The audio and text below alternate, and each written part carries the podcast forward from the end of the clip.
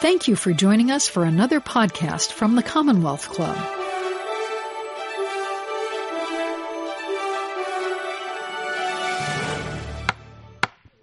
Good evening and welcome to today's meeting of the Commonwealth Club of California. I'm Denise Michaud, chair of the club's Grown-Ups Forum and your host for today. We also welcome our listening audience and we invite everyone to visit us online at commonwealthclub.org. Our program tonight is a guide to retirement living alternatives. And now it is my pleasure to introduce our distinguished speakers. Candice Milford, Managing Director of Marketing at Rhoda Goldman Plaza, and board member at Home with Growing Older. She was a former lead director of marketing at the Sequoias in San Francisco. John Milford, former executive director of San Francisco Towers, principal of Heritage Consulting for Retirement Living, and co-founder of Tech Enhanced Life. He also leads a discussion group at the Commonwealth Club called Longevity Explorers, so please be sure to check it out. They talk about the future of aging. So we have two Bay Area experts here on retirement living. Please give a warm welcome. Mm. Well, it's so good to see so many people that are interested in looking at options for retirement living. I assure you there are many, and we'll look into them here in a few minutes. Um, one thing that we will not be covering is um, low income or subsidized housing that is a universe unto itself, and it will be a separate program uh, because of the uh, vast subject matter that's available on that. So we need to we need to uh, stay away from uh, from that topic. Uh, first of all, though, how many uh, here um, expect to age in place at home? Show of hands. Yeah, about a third. About a third. Okay. Um, and how many have heard us speak before or one of our programs? Oh, yeah. Uh huh. One. Okay. Just a couple. So we're safe. uh, there are some innovations that we'll be talking about that, are, that go beyond what we've spoken about uh, before. We'll be uh, covering two general areas of housing options. The first general area is aging in place in the place you call home. That would be a, in your house, in your apartment, or wherever you call home. And whatever, you know, it maybe has four wheels, but it's if you if you plan to age in place in home, that's one uh, area of uh, discussion. The other is community-based living, and that has to do with moving in to a place that is specializes in uh, living for older people and in a group. When we opened San Francisco Towers, we learned that most people would prefer to stay at home if possible. 95% of the people who qualified to move into community living, financially, socially, health wise, 95% opted to stay at home and not come in. And some of the reasons are obvious. Um, people want a sense of independence and privacy. One man told me that he did not want to come out his front door and look at somebody else's front door. Familiarity with daily routines. Um, I know most of us get used to the space we live in. We know where things are. We have things set up so that uh, it, happens quickly on a daily basis. Uh, perceived affordability. Many times um, we lose track of exactly how much it really is costing us to live at home. And think that when we see so many thousand dollars a month to be staying in a retirement community, it seems like so much money. But with a little study, a person can see that it's really not as affordable to stay at home, especially when home starts needing serious maintenance and repairs. Accumulation of possessions there are people that have lived in a home for 40, 50, 60 years, and I went through this and think, how can I move anywhere? I mean, how can I deal with all these belongings and getting rid of them and sorting them out and so forth? And then wait till the, the, the child that you think you're going to give this to says, Dad, I don't want that.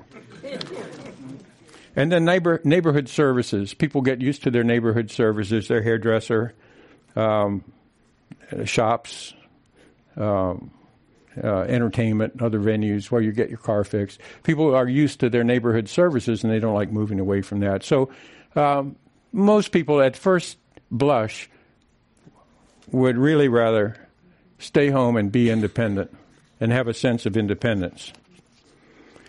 Now, I have something to say about that because from my experience in working with people moving to community living and watching what's happened along the way, um, I realize that change is a natural enemy to independence.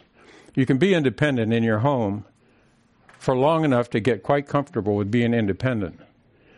But what we have to keep in mind is that change is always happening, and we have to keep an eye on change. Um, here's a story that's a true story, and um, it kind of illustrates how change can catch up with you. In 1996, it was a year before we opened San Francisco Towers, and we had people that had reservations on most of the apartments there. We had one couple, a physician and his wife. He was a an eminent surgeon here in San Francisco, and they had reserved a spacious 11th floor apartment. It was actually like a uh, penthouse apartment in the building, quite uh, prime real estate during the development period. And as the building neared completion, we were preparing people for occupancy by helping them prepare to move in. And when the time came, they canceled their reservation and said that they preferred to wait for something bigger and better. A few years after that, the doctor himself was hospitalized for treatment of a broken neck incurred from a fall down a circular staircase in his Pacific Heights home. He was transferred from the hospital to our nursing unit and to, to convalesce. And I went to see him. I went to visit him at his bedside, and he was wearing a halo brace to immobilize his neck. And he implored me to take him and his wife as Towers residents, saying, Money is no object, John. I just wrote a check last week to the foundation of the Yale Medical School for 25 million. Sadly, we couldn't accept him because he didn't qualify anymore for the health standards to come in to life care. Not many months after that, his wife fell on the same stairs and broke her back. So they did eventually move, but not where they expected to move. They went to a nursing home. What happened? What happened here? What happened was that time changes things. And from going along a, a course of being independent, uh, challenges come up, and it, you have to really pay attention. Physical changes make stairs into an obstacle. Driving becomes dangerous or impossible, especially at night. By the way, my residents who were men were very popular, and they were most popular if they had a driver's license and would drive at night. Overseas travel becomes onerous, and all this is unthinkable when we're housed in a body that does what we're used to it doing. But when it stops doing what we're used to it doing, trouble comes along. Change is the natural enemy of independence. So it's okay to live independently at home, but just keep your eye on change. Uh, one of the things that I've seen in the literature, and I think kind of highlights what this is all about, is called life stage denial. A lot of times people don't prepare for change because we don't think we're ready yet. You know, I'm I'm 83, but I feel like I'm 39, so what's the problem? In youth, we can outrun change and stay beyond its reach. But as we age, we change, and change has been stalking us, catches up with us like a rogue wave at a seashore. So, my advice is never turn your back on the aging process. Pay attention. If you're going to stay at home alone, pay attention. All right, now here's something from industry that uh, was illustrates this uh, study in change, and this has to do with the Swiss watch industry. Who remembers Accutron watches? Accutron by Bulova.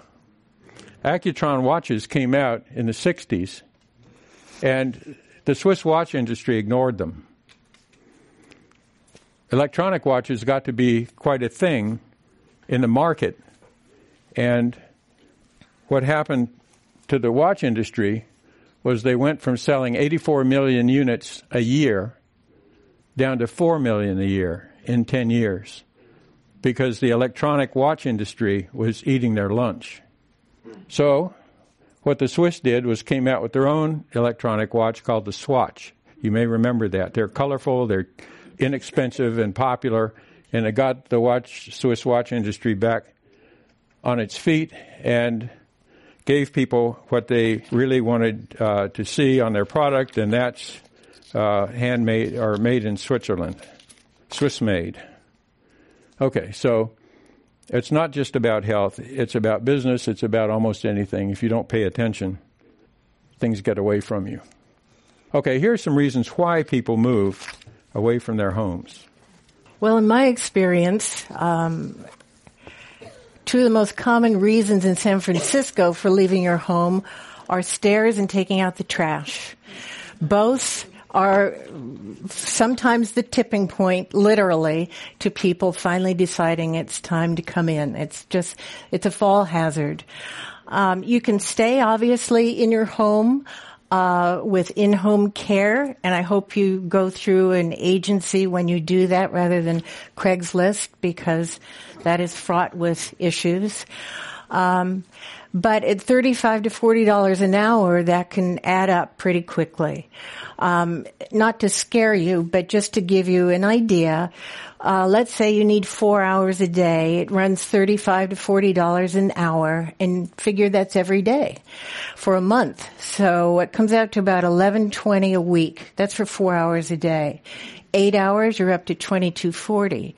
Get up to twenty-four seven, and now you're talking about sixty-seven hundred approximately a week. That's way more expensive than moving from your home and going into a community where they can provide that service for much less. Um, John mentioned that the neighborhoods change. You know, young people, your, your friends pass away or they move away. Younger people move in. No one talks to you anymore. I, my own godmother finally moved from her home into the towers because uh, no one would acknowledge her on her street anymore. She lived in Lower Pacific Heights. She'd been there for years, and everybody had gone, and she was a hole in their space.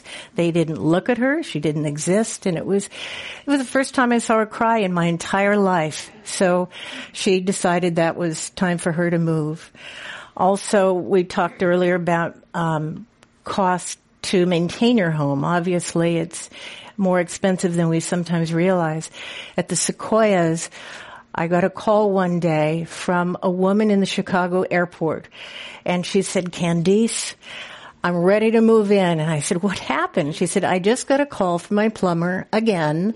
I'm in an airport and the, the water heater burst and I'm tired of it. I can't deal with it. Sign me up and they moved in. So sometimes it's things that you don't expect to happen. They do, and that's the tipping point for the move.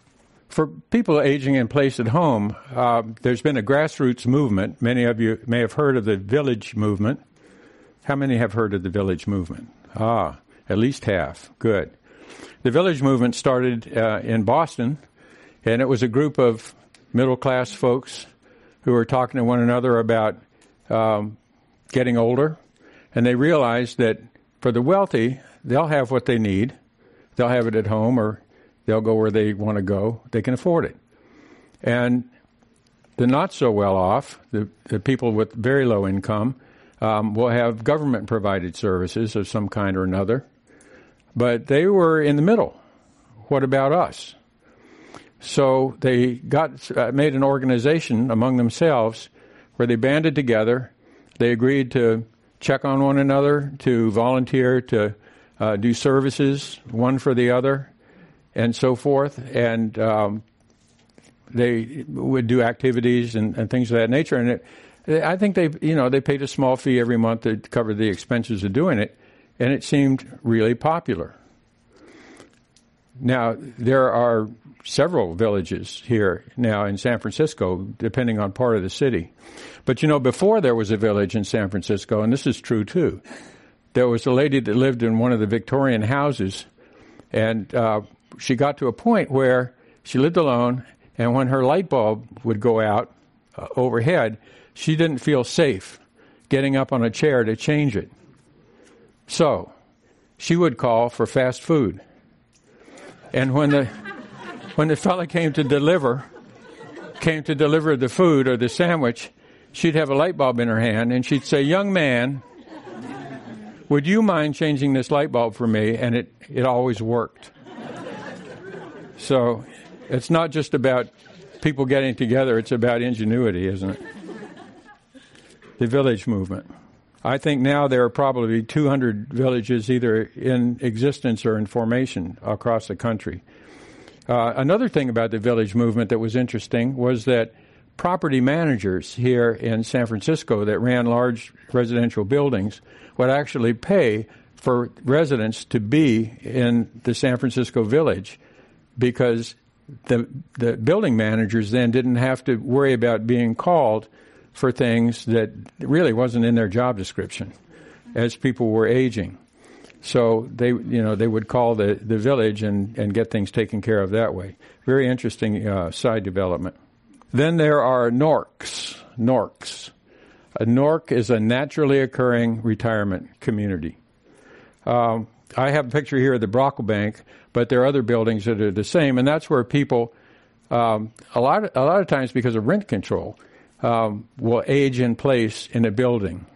And the building, average age in the building will get higher and higher and higher over time. And that happens in neighborhoods too, some places. Naturally occurring retirement communities. Okay, now we're going to get real. Home sharing or living communally is not a new concept. Obviously, uh, YMCA's, SROs, which are single residency, uh, resident occupancy in boarding houses have been around for a long time. But there's a lot of people now who, um, well, we have this huge aging bubble happening. There's not enough affordable housing around. I get, I can't tell you how many calls I get a month from people who are being asked to leave their rent controlled apartments and are, they call and say, are you an option? And I ask them what their rent is, which is $1,500, $2,000. They've been there a long, long time, up on Broadway of all places. Should I move? And I say, no, no, you need to stay there because there is absolutely nothing out there unless you consider something like home sharing.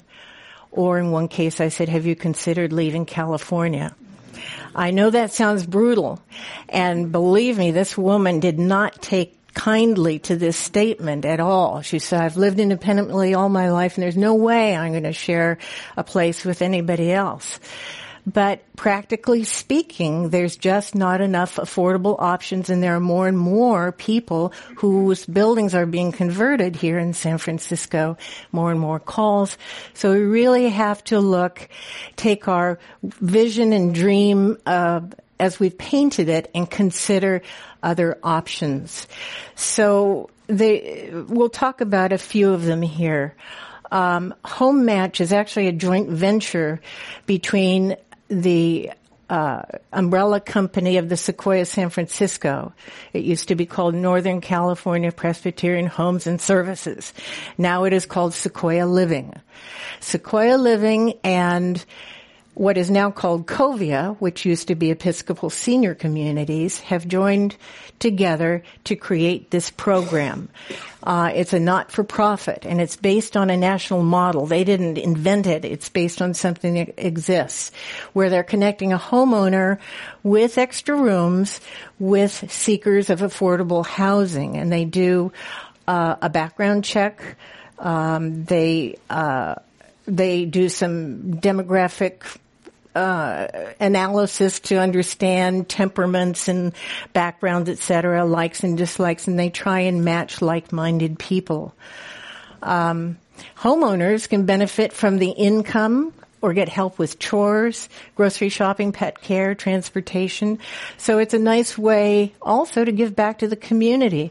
The other thing that you, you know about is that teachers and some of the service workers who can't afford to live anywhere near San Francisco are commuting long distances. Some of them even live in their cars at the job site. Um, this is a way they could live closer to where they work and everyone benefits. Um, Silver, this is a not-for-profit. There's a for-profit that's just kind of shown up recently called Silvernest. It's, um, and all of these are the links that we're going to give you, um, so don't worry about remembering the names. Um, it's a not-for-profit, I mean, it is a for-profit based out of Colorado. Um, they're just now coming into California, mainly in Los Angeles, but there are a few homes if you go on the site and you'll see they're over in the East Bay, but very few. So these are the kinds of home matching, uh, but a for-profit. The other one is based in San Mateo. It's a little bit different. It's called HIP Housing. That means Human Investment Project. And it uh, helps people who have special needs either for income, circumstance, to live independently uh, in a decent, safe, and low cost home. Over in Marin, um, you, you, see more of these all the time. You don't see them from the street. You, um, they're actually behind homes. An accessory dwelling unit is the legal and regulatory term for a secondary house, either behind the principal home or it could be within the home with its own separate entrance. It's pretty familiar. Remember the old hardware store and they lived upstairs? This isn't new. A lot of this isn't new. It's just taking on a different um, look. Uh, this particular one we're very familiar with. Um, a friend of ours owns it. It's uh, 500 square feet. It was bought as a uh, as a package and shipped out. Uh, assembled on site. They had to pour a foundation and get permits, of course. But what you're buying for about $100,000 is the shell. And then you have to finish the interior with the floors, the lighting. They, they did a custom bathroom so you can customize them, but that nickel is on you. Uh, so they're pretty much prefab units. Um, in Corte Madera, sadly, the former Lily Pond Homes, which is now defunct, but they did a lot of groundwork and paved the way with the uh, people in Marin at the county level to shorten the permitting process. So they did leave a good legacy behind. I don't know what happened that they aren't around today, but uh, they've been able to uh, get per, uh, homeowners permission more quickly to convert let's say, uh, a room in their home with its own entrance. They'll build a kitchen. And so it's really a whole separate little unit, um, unto its own. And again, they can benefit from, um, the, they're, they're completely private or they can do some sort of sharing of, of responsibilities. That's up to them. Um, Minka Homes is kind of new. Um, it's a 3D printed home. They're being manufactured in upstate New York right now. Um, the one that you see in the picture is a little bigger. It's 640 square feet. Uh, so they actually have a separate bedroom. In the first ADU, it's just one big room divided up. And again, you, it's 100k plus shipping, foundations, and permits. So this is something that's um, becoming more and more prevalent. We've found. Then we have tech. Tech has been a mixed blessing. It's created a housing nightmare on top of the nightmare we already have, and yet some of those uh, of them, the young people are are developing new solutions for uh, themselves to live in while they are working their brains out 24 hours a day and they need a place to go and live. But they don't necessarily want to have to buy everything to furnish the home because remember it's a mobile generation. IKEA is what they're all about. They don't want to accumulate things. They want to go buy it, live in it. And when they leave, they just leave it behind and go buy more when wherever they go next. In this case, we have Um, well, actually four, three are on the slide, but WeLive, Ollie Co-Living, Common Co, and Wow 50. These are all uh, community-based rentals or lease agreements. They're furnished and they come with services and each one has a little different point of view. WeLive as in New York and DC right now only. Uh, they offer a few days to a few months from studios to four bedrooms and they have very high end Italian finishes. So we take care of that group. They have a tech controlled environment that you can tell this is really for techies. And they even have an app to access community features. They have a receptionist or concierge, housekeeping, fitness center, residential lounge, and a chef kitchen. Um, that's kind of on the high end of thing. Um, Ollie co-living uh, as you can see, is right now in New York, Pittsburgh, LA, and Boston. It's again a co-living with community engagement. It's more hotel-like. Um, same thing, monthly housekeeping. They have a s- social club membership that comes with it, high-speed Wi-Fi, guest lectures, yoga, gym. And many of those things appeal to us, actually. So this isn't just for them, but we're building up towards WOW 50. Uh, Common Co, they offer private rooms in a furnished community. Um, they're in, they're actually here in San Francisco, uh, the only one of those three, New York, DC, Chicago, and Seattle. Uh, they have property managers. They stock the kitchen with pots and pans. They have laundry on site. They, they, they have a lot of social activities, movie nights. So they're trying to, uh, create community within these, uh, rental properties. And then WOW 50. That's for those of us 50 or plus or better. And it's defined as a modern urban lifestyle and it's, they call it a co-housing environment, but in a minute we're going to really tell you about co-housing. It's really a co-living environment. Um, and very similar to the others in their amenities. In fact, we are here now at co-housing. And I was delighted to be contacted by Phoenix Commons, which is a community over in Oakland. And we have three where are you? Yeah, there they are. Three members of the Phoenix Common Co-housing are here. So if you want really real life data on what is it like to live in a community that is co-housing, please talk to them afterwards. These are, this was a trend started in Denmark and it's growing and it's a way to create what is called an intentional community. A man named Charles Durrett uh, is sort of considered the godfather in the United States of this movement and has been the architect and planner behind many of them. And there are more in the Bay Area than you would realize. It's pretty interesting. In the East Bay, we have Phoenix Commons in Swans Way. Swans Way is in Oakland, and that's a a, marketplace. It was built in 1917 and repurposed into a co-housing community. In the North Bay, we have Frog Song and Cotati. A friend of mine lives there. Uh, in and 970 C Street in Novato is currently in development right now, and it's on the uh, site of the Hamilton Field. Um, these are people usually in their 60s, planning ahead, to find land and like-minded people and work together to plan their future home together.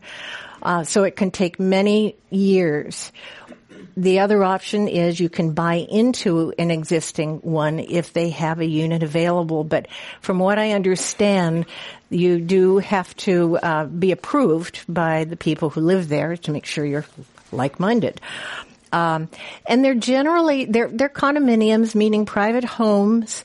Uh, they're usually attached with common areas. I haven't been to Phoenix, but I know up at Frog Song they have a central walkway which is designed for you to park your car, and you have to walk by everybody uh, by everybody's front porch on the way to your home, and so you get to know everybody. It's a very friendly kind of community, but it does come with some tasks. You must volunteer volunteer so many hours a week um, to the community, either through cooking or other chores that are age appropriate for you. Um, and you can ask our uh, people in the uh, audience more about that. Uh, last thing I'm going to talk about for now, I think, is uh, community-based living rental month to month. Just so you know, there aren't many of these things. I get asked this question a lot. Where can I just rent month to month where it's dedicated to people 60 and older? The one example that I'll use is the Broadmoor. You may have heard of it. It's on Sutter Street, Sutter and Gough. Um, it's privately owned, so it's for profit. Um, and it comes with some services. They're furnished apartments. They're small. They come with one or more meals, housekeeping, some activities. Um, there was another one called Peninsula Del Rey, which is in Daly City. They have since got um, qualified for an RCFE residential care for the elderly license because they couldn't fill it as a rental. So they got the assisted living license um, on top of that. The reason I mention it now is that they still do have some strictly month to month rentals with services. You get the meals and all of that and the housekeeping. And they have a few below market rate apartments there, which is very unusual. Um, and occasionally they do come available. So I wanted to mention that because uh, you, it's hard to find below market rate apartments. Um, then you have assisted living. That's the niche where I work now. At Rhoda Goldman Plaza, uh, there are about 13 or so assisted living communities in San Francisco. And it, this is an example of assisted living and memory caring. It's a nonprofit. People choose to come here either because, well, uh, they've been declined at a CCRC. When I moved from the Sequoias to Rhoda Goldman, I knew 20% of the people who lived there, to my great surprise, be- to, because they had been declined medically. The bar for medical qualification at a CCRC is much higher. Continuing Care Retirement Community, CCRC. At a place like Rhoda Goldman, the bar is lower. We say, look, we're all aging. The building was designed to meet the mobility, the eyesight, the um, cognitive decline, and so every, you know, we do qualify because there's certain things we cannot handle, but there they go. It's a mix of independent all the way through uh, memory care, mild cognitive impairment is rampant, so we happily finish your sentences and give you words. It's part of the daily life. and we expect it. If the average age of the person is 86, what do you expect? It's just part of life. Um, Rhoda Goldman and Alma Via are the only two not-for-profits in this space in San Francisco. The rest being owned by REITs usually or big franchises that are national. So those come with their whole set of issues. It's more a template kind of stamp that's put on the local community. There are very few standalones like Rhoda Goldman. Uh, it is owned and operated by itself. Therefore, no REIT in their right mind would want to acquire it. Um, and it's designed to add services on an ad needed basis for care for the activities of daily living or the ADLs. And again, it's a service rich environment, meals, programming, lifelong learning, transportation on and off site, etc. And you can stay there through end of life through a hospice waiver. So it is a good solution for some people. And finally, some people actually choose to come here over a CCRC to um, uh, an assisted living place because of the large entry fee is a uh, barrier to some people, and they don't want their capital tied up. You are listening to the Commonwealth Club of California. Hear thousands of our podcasts on iTunes, Google Play, and Stitcher. And when you're in the Bay Area, please join us live for one of our 500 programs each year. You can find us online at commonwealthclub.org. Now, back to our program.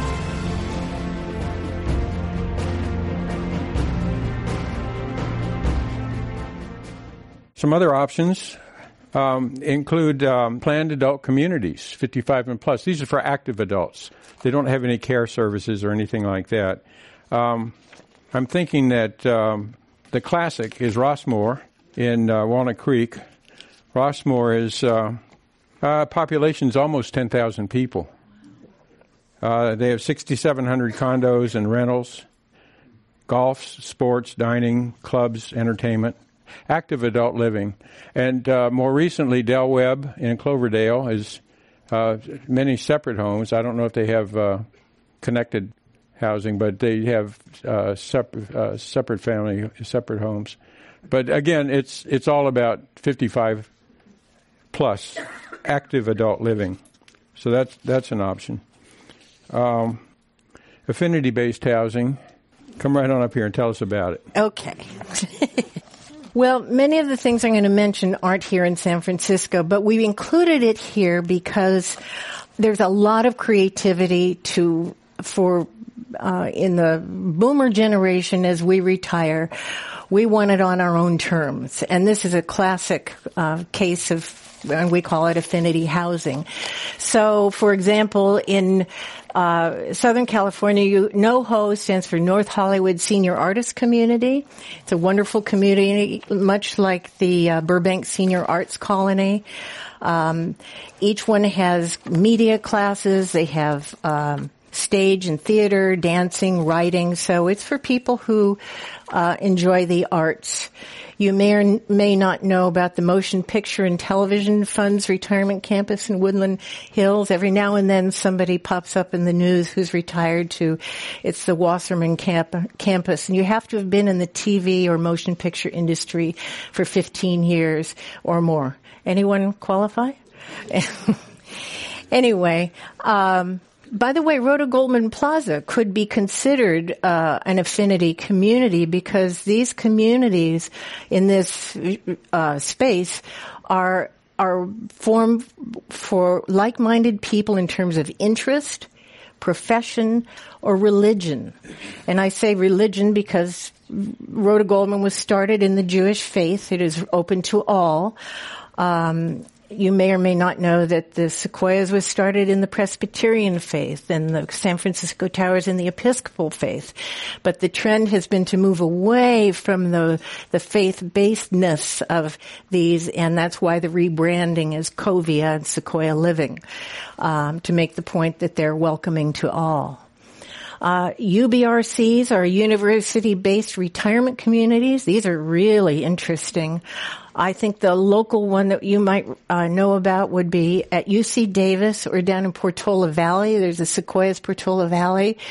It's right across the highway from Stanford. So guess who lives there? A lot of retired Stanford professors. So like-minded people tend to go to them. The one I have listed here, Lasell Village in Newton, Massachusetts, I use because in the contract that you sign at that community, you must uh, do 450 hours of volunteer time or cl- take classes. That's part of what you agree to. So again, these are people who love lifelong learning or like to volunteer. Um, the and then the last few, which are really kind of fun and very niche oriented, Escapees CARE in Livingston, Texas. Those are for you RVers out there. If you need skilled nursing and you go for a surgery, you can roll right in and they'll provide nurses for a short time for you to recuperate up to a few months. You pay a nominal fee. It's something like $825. It's very reasonable. Um, then you have many uh, LGBT communities either starting, they're having a little trouble staying put, but we do have Openhouse here in San Francisco. Up at Fountaingrove, that was started as a strictly LGBT community, but it didn't fill up as that, so now it's open to all. Um, then we have NALCREST. That's what John was referring to. It's the National Association of Retired Postal Workers. But then the final one I'm going to mention is Lake Weir Living, and this is America's toy-friendly community, where you, this is their motto: "You live where you ride," and they have RV garage homes where you can put your RV, your boats, your motorcycles, and your vintage cars. Next, we'll move to uh, continuing care retirement communities. But before we start into that, we'll just be brief with it. Um, I don't know if you know about it, but there was a movement to develop a CCRC with a Zen heritage here. Did you know that? No. Anybody know people that were involved in that? I do. And um, that was uh, searched out for a couple of years. It actually came to looking at properties and uh, working out programs and things like that. But in accordance with their philosophy, nothing materialized. Continuing care retirement communities, uh, typically there's um, an entry fee that's prepaid to come in, and um, it's a stiff entry fee. It's usually nowadays around a half million to as much as you'd like to pay um, to come in, and uh, then there's a monthly fee for services that go on. Um, the, uh, the the prepayment fee uh, pays for a portion of the uh, cost of the building and and uh, uh, debt service, and then um, it's like future medical care. So um, I, the IRS has always, and up until recently, I don't know what they do now, but um, the IRS usually recognizes a third of the entry fee as prepaid medical expense. So in the year that you pay that big uh, chunk of money, um, there is sometimes a tax benefit depending on what your tax preparer tells you. Um, uh, traditionally, they were not equity, so you'd pay the entry fee and they, they keep the money. The two most common things that people said when we opened San Francisco Towers, the parents would come in and look at the apartment and say, I never knew it would be so small. And the adult children would come to me and say, You mean you keep the money? There are uh, mostly non refundable contracts, but in recent years, the trend has been uh, toward uh, uh, repayable or refundable contracts that amortize over the first five years. So there there could can be some money coming back. Um, CCRCs were uh, t- typically providing every level of care in one building or on one campus. So if you needed to have uh, assisted living or skilled nursing, it was right there. You didn't have to go across town to have it. It was all in the package. Uh, now, providers are transitioning away from skilled nursing and wanting to have that by contract with an outside skilled nursing place. So we talked about entry fees, non-refundable, refundable or repayable. Now here's an industry thing. Refundable doesn't mean the same thing as repayable. And uh, I want to I want to use a, a, story to explain how things can be different, and then I'll tell you what that all means. Um, this is about a semantic contest that took place in uh, London. No English dictionary has been able to explain adequately the difference between the two words complete and finished. In a recent contest, attended by the best in the world, Sam Sundar Balgobin, a Guyanese man, was the clear winner with a standing ovation that lasted over five minutes. His final question was this how to explain the difference between complete and finished in a way that's easy to understand. Some people say there's no difference between complete and finished. Here is his astute answer. When you marry the right woman, you are complete. When you marry the wrong woman, you are finished.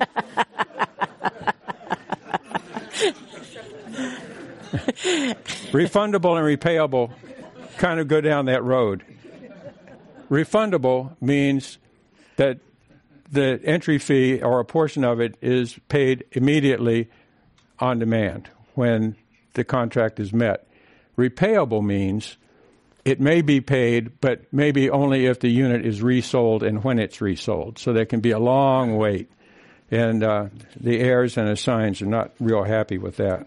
Um, the application process for CCRCs involves several things financial suitability and health qualifications. And uh, one of the things to remember in a CCRC is that there are protections by contract and by statute when people come in to make sure that the business is stable and that people are going to be taken care of. But the other side of that is that independence in a licensed environment is limited. In other words, there are certain conditions that may arise in health that make it not possible for a person to stay in independent living anymore. It's not safe. and then they need to be moving to a higher level of care. So you have protections under the law. You also have responsibilities under the law to, to move within there, and, and that uh, can get to be a, a hot spot.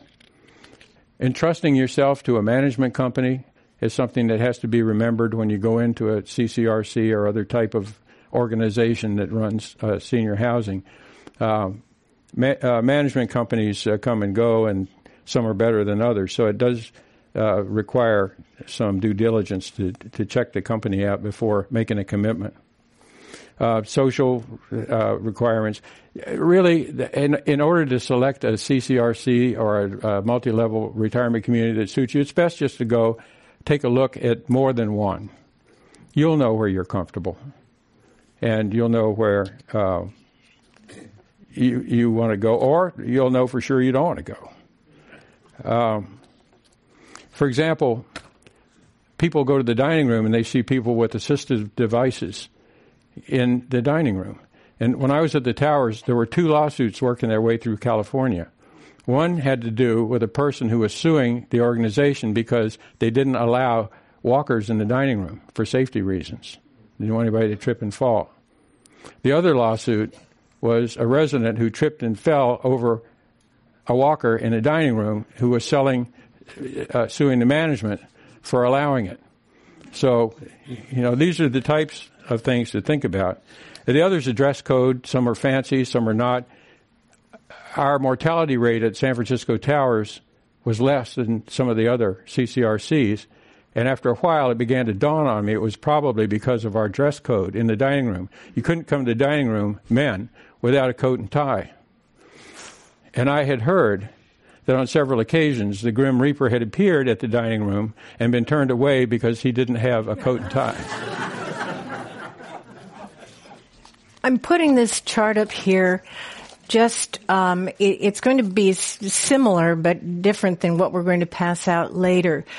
But to make a point that when you're looking at pricing and you make your nice little spreadsheet and you do something like this where you have an equity uh, model like the Carlisle where you own the condominium or a CCRC like the Sequoias where it's an entry fee model and you don't own it or the Village which is just a, a, um, a membership fee the Broadmoor month-to-month rental versus uh, an assisted living community.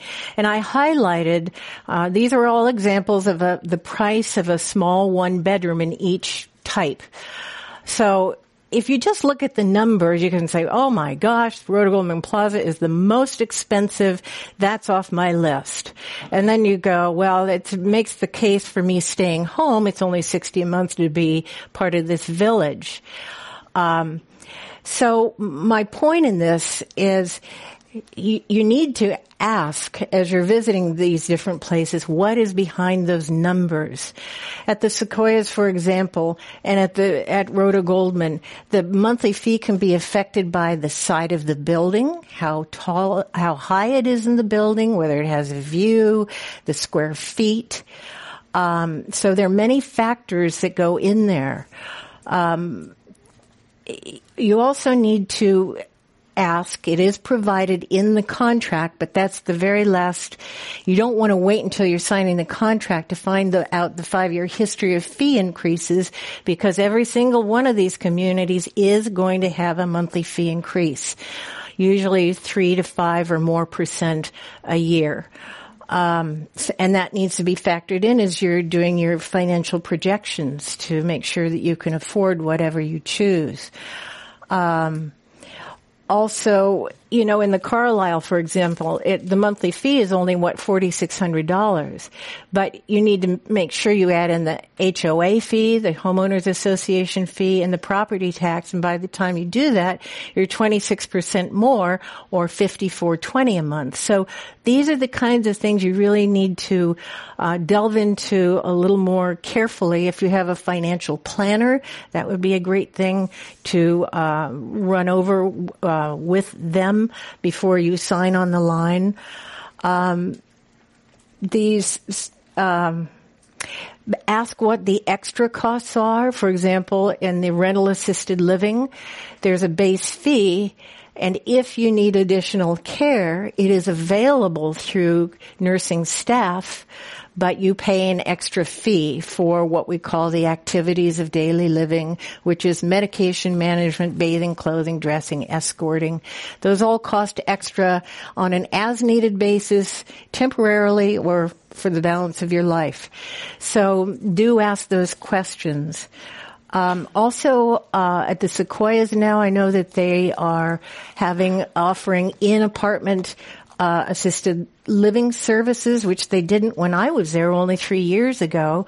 So make sure you know what those extra costs are because I think they charge by the quarter hour or something like that and they can add up. The reason that happened is that, as John mentioned in CCRCs, when you reach a level of acuity, in the old days you were supposed to move from independent to assisted to memory care or nursing.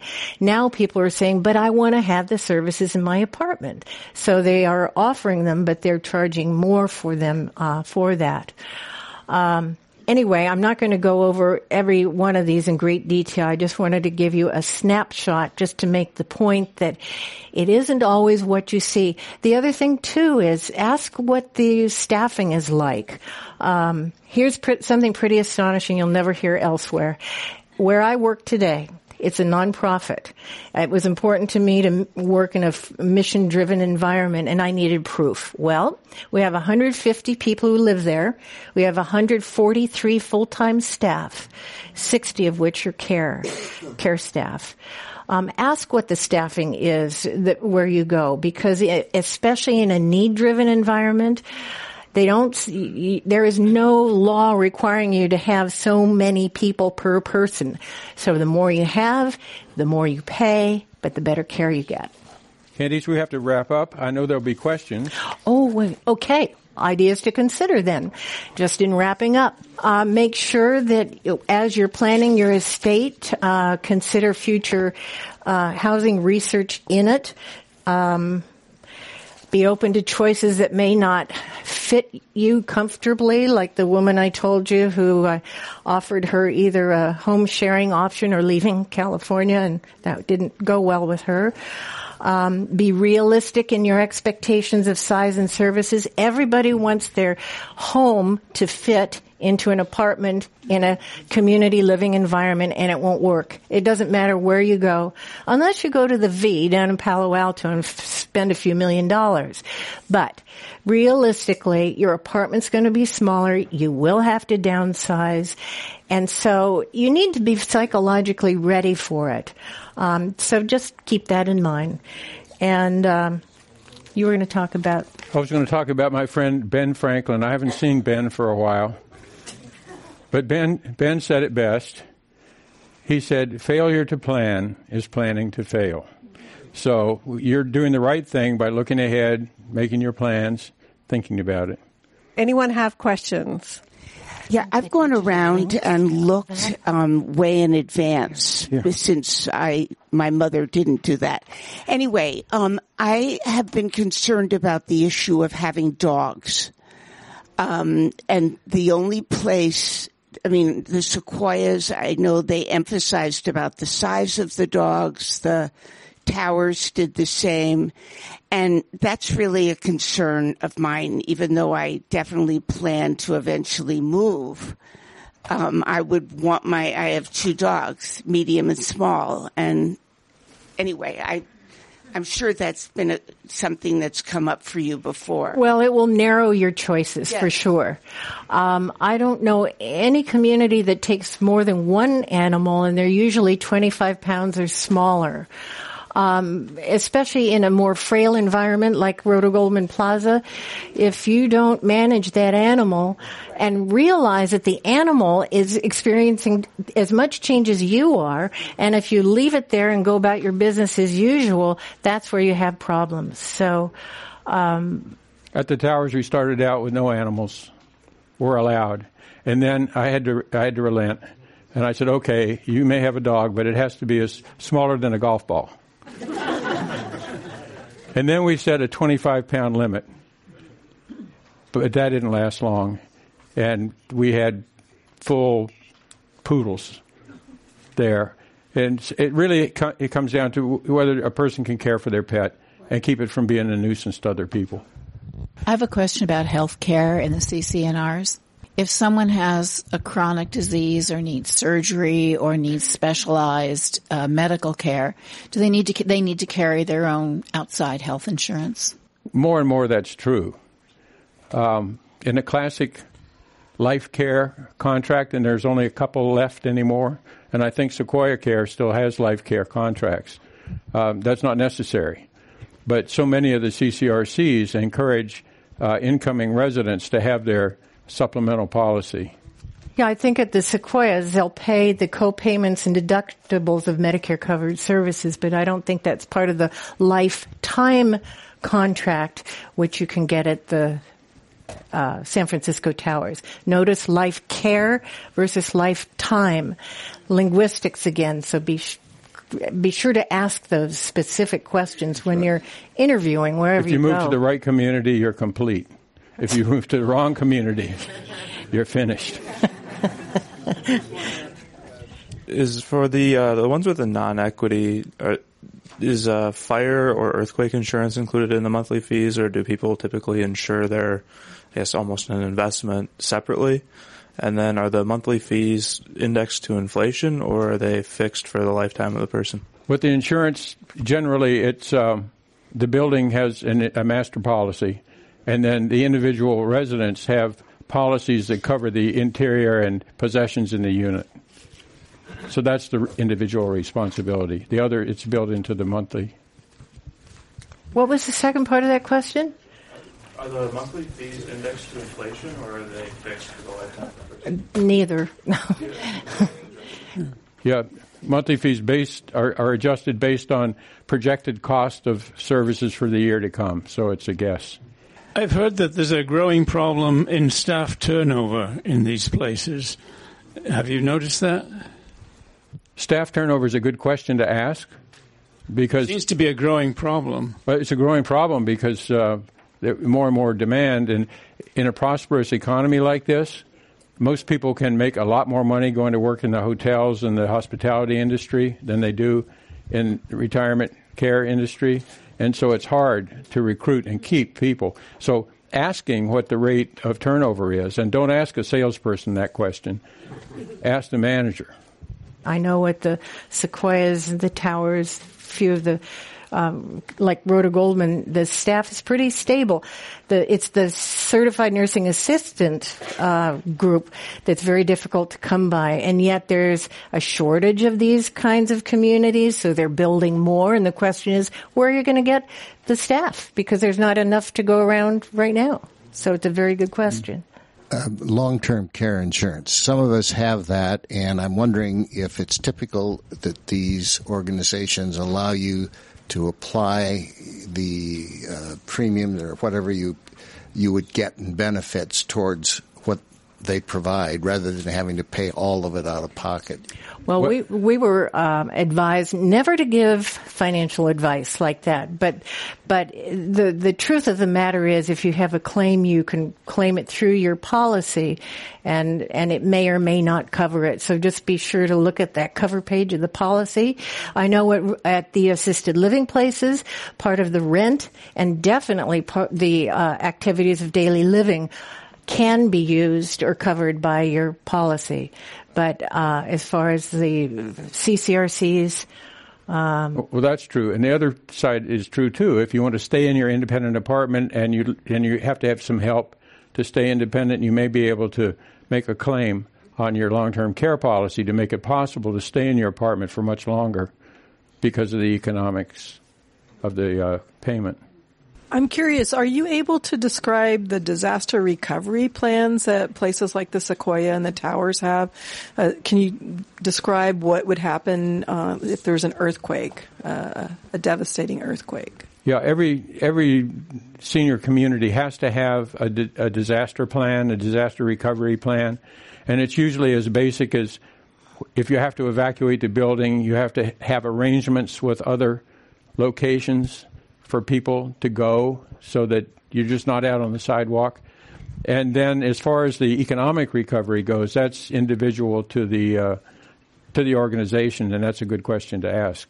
In the community where I work now, when you move in, you get a big yellow bag and it's full of a mylar cover, a flashlight. We ask you to get your meds, an extra stash of meds. So it's like a, an emergency kit that will go with you.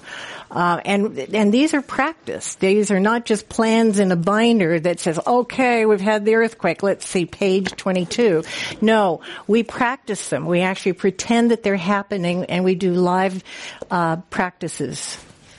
I was wondering how far ahead somebody needs to start planning for in terms of um, applying and what length of time wait lists might be, and if any of that wait list information is on your sheet, that would be helpful too. We don't put it on there because um, it, it, it fluctuates. I think at the towers. I'm not sure what they're saying today, but it's several years if you want a large apartment. Same is true of uh, at the Sequoias. Um, we have a curious situation at the Rhoda Goldman Plaza. These communities, assisted living memory care, never have wait lists, and we have 71 on ours. Um, that's about, honestly, about a year wait. If you consider the attrition 30 to 50 percent a year, ours is 12 percent, so it doesn't move a lot. Thus, the longer wait. So it just depends on the community. So the sooner you do it, the better you don't want it to be a knee-jerk reaction to a medical event or something, because they can happen to any of us at any time. It's better to gather the information now, even if you don't need it. Pretend you're doing it for uh, someone's parent, even if it's for you. It makes it a little less onerous.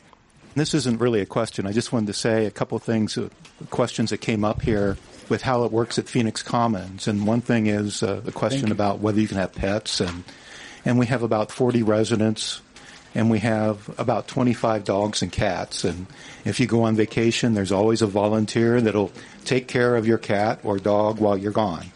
Um, another thing is uh, uh, with regard to earthquake or emergency preparedness. We're now in the fourth month of a 14 month program where each month we do something special about getting prepared for some type of emergency that may come up. So we've got everybody to get a go bag and get yep. it prepared, know how to use it. We do a first aid. We do, and it's just a monthly right. thing to keep things going. Right. Yeah. The assumption is not if, but when, and that's why all these communities have plans and they're practiced. Our thanks to John Milford and Candice Milford for their comments here today. That was fun. We also thank our listening audience here as well as those listening to the recording. And now this meeting of the Commonwealth Club of California commemorating its 116th year of enlightened discussion is adjourned.